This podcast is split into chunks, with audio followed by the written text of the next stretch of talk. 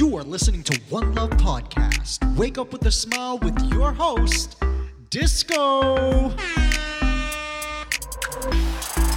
Yes. Yeah. Woo. Yes. Good morning, Toronto. And good day, the rest of the world. I'm so happy to be in your ears right now. You are listening to One Love Podcast, and this is Espresso with Love, where we hope to jumpstart your day with a little energy, a little fun, and a lot of love. How is everyone feeling this morning? Amazing. Good morning, beautiful people. Happy Tuesday. Hope you're having a great start to your day. And besides it being cheap night at the movies, do you know what day it is today? Or better yet, what is being celebrated all week long? Well, in line with our topic of mindfulness that we do every Tuesday here on the podcast, Brianna will actually be joining us again next week. And so this week, I just wanted to expand on what mindfulness means to me. And see, I was real lucky growing up. I don't ever really talk about religion on the podcast because, well, you probably understand why. But in my household, the one awesome thing that I was taught growing up was that I should learn about every religion before I became an adult and decided what I wanted to do with my own life or what I wanted to follow. So I believe that is a major reason why I am accepting of people from all backgrounds, religions, race, creed. I totally understand the beauty within them and why people would choose to follow a specific one. So again, mindfulness, meaning to be aware, today we are going to be aware of a pretty cool religion and a pretty special celebration, and that, my friends, is Hanukkah. Now, just like Christmas, I know it exists, and while I learned and read much more about it when I was younger, I even made dreidels in school growing up.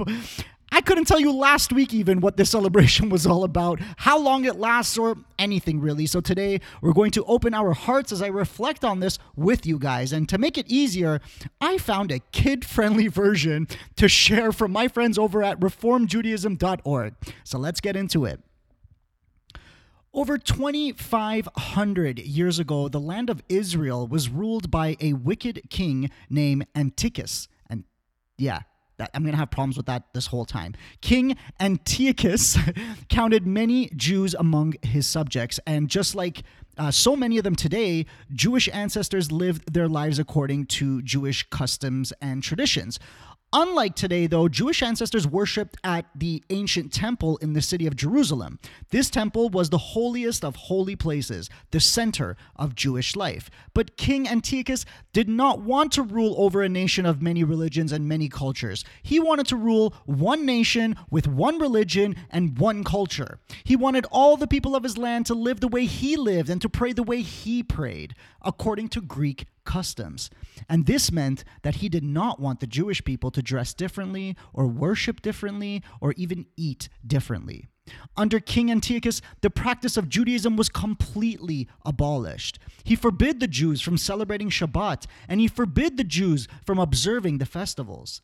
He also forbid the Jews from reading or studying the Torah. But perhaps worst of all, King Antiochus forbid Jewish worship in the temple and he turned the holy temple into a place that became very unholy, making a real mess by setting up idols and altars to Greek gods inside. Many Jews were afraid for their lives, so they felt forced to follow the king's orders. But one group of brave souls decided that they would not submit to the king. They would not worship the foreign gods or give up their Jewish way of life. This group was called the Maccabees, and they were determined to take back their temple and defend their religious freedom. The Maccabees were led at first by a man named Mattathias. Oh, ah, I'm sure I pronounced that wrong too, and I apologize. And then later by his son Judah. Compared with the king's army, though, they were small in number, but they were mighty in spirit. With faith and relentless determination as their guides, the Maccabees won a stunning victory over the king's army. They fought hard, and against all odds, they won. The Maccabees successfully took back the temple from King Antiochus, but they were heartbroken to discover that the king had not taken care of their holy space. They got to work cleaning and purifying it, and they removed all the foreign idols and altars the king had set up inside. They lovingly cleansed every inch of the temple. And then, On the 25th day of the month of Kislev, the Maccabees held a glorious rededication ceremony. The word Hanukkah means dedication, and it comes from the moment when the temple was triumphantly returned to the Jewish people. The most famous story about that rededication comes from the Talmud, where we read that the Maccabees walked into the temple. They found only enough oil to light the menorah for one day. But miraculously, that small amount of oil lasted for eight entire days, which is exactly how long it took to get new oil. Today, the celebration of Hanukkah lasts eight days in honor of the miracles that occurred so many years ago. They light eight candles on the Hanukkah, one candle on the first day, two on the second, and so on. And they eat latkes, which is like potato pancakes, and other foods fried in oil. They spin the dreidel, whose letters remind us, uh, in quote, a great miracle happened there. They give and receive chocolate coins, which I'm not surprised, and often exchange gifts too. With every Hanukkah candle they light, they illumine the most important message of all that we must always work to find light in the darkness, and we must always work to keep the light of religious freedom burning for all people for all time. So there you go, guys. And again, today is day three of Hanukkah. So if you have any Jews in your life, reach out, wish them a happy holiday, and make sure you continue to expand your heart to accept people no matter what their background or beliefs. Only you.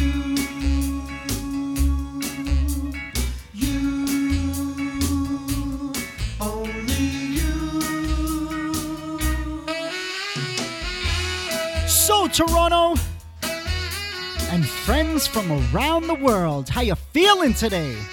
Guys, I'm really glad I got to share that with you. I actually grew up in a Jewish neighborhood in Toronto, and the cool part was that in September, I know they have a lot of holy days, and so because I could even say that half my school was Jewish, middle school and even high school, when they had their holy days, I had a holiday. So I love them from a real young age. and at the end of the day, people, if you're going to do anything this time of year, you know, instead of buying stuff or wishing for stuff, make sure you try to, I don't know, open your heart, open your mind, accept people for who they are. And if you can go above and beyond, maybe you can even help people. Volunteer one hour of your life. Do some good in the world. I promise it is the least you can do. Listen, we keep learning as we grow older. Nobody on this planet, when it comes to countries or world leaders, nobody is making an effort to actually make sure we all get along. Nobody is trying to solve problems like world hunger. I say that because we make more than enough food every single day for everyone on the planet, and yet there's still 100 or almost 200 million people that starve every single day. But my point is, you are wrong if you keep placing blame on other people for this planet being like crap. What have you done for society lately? And by lately, I mean even in the past year. Have you wholeheartedly done any good for society? And I know this sounds like a silly question, but honestly, what have you done for those less fortunate or those in need? It's so easy to be depressed with our own crap, with our own problems, but guys, nothing changes. Stop being lazy. Stop always thinking about yourself because, for the most part, you aren't even good at that. I'm way better at helping other people than I am myself. I think it's because I've learned how to deal and manage with being let down, but I can't use that as an excuse to not care about other people. I freaking love you. Don't forget to love yourself. Today is going to be an amazing day. Thank you so much for tuning into episode 144. Big shout out to my mom for giving birth to me. I love you, mom. And a shout out to freesfx.co for providing me with those awesome sound effects. If you have any questions or would like to comment on the show, reach out to us on Facebook, Instagram, or Twitter at One Love Podcast. But reach out to us, show us some love. And for the love of Jesus, please hit that subscribe button. I'm leaving you off with some happy, upbeat music, so don't turn on that FM radio. Play your favorite song after MB happy Toronto. Thank you so much for listening. Talk to you guys tomorrow. One love. Downtown, the snowy ground is all I can see. I call this place my home, my YYZ. Different ways to say hello is not new to me. Making up the whole world all in one city. Even though it's cold outside, turn it up. Look at all those kids outside. Bet you couldn't guess now where they from. If you wanna be outside, lace them up, I'll show you where. Everyone's gonna meet tonight at Nathan Phillips Square. Look at the skyline. Ayo. Seeing towers so high and bright.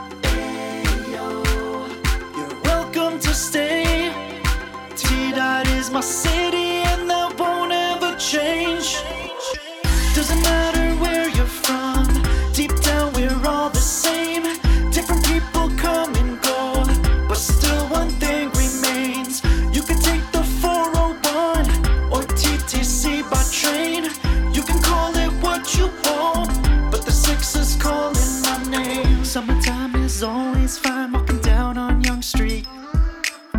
Glittered up for Pride Parade, Caribana brings heat. Different faces come as one, cause we like to eat. St. Lawrence Market to the taste of the Greeks. I love it when it's warm outside. Look at all the beautiful girls. They would rather go outside. Yorkville shopping, making ways to lure. If you wanna be outside, lace them up, I'll take you there.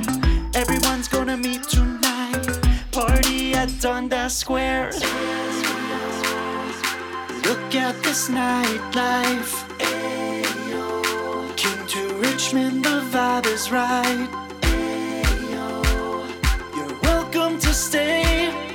T Dot is my city, and that won't ever change.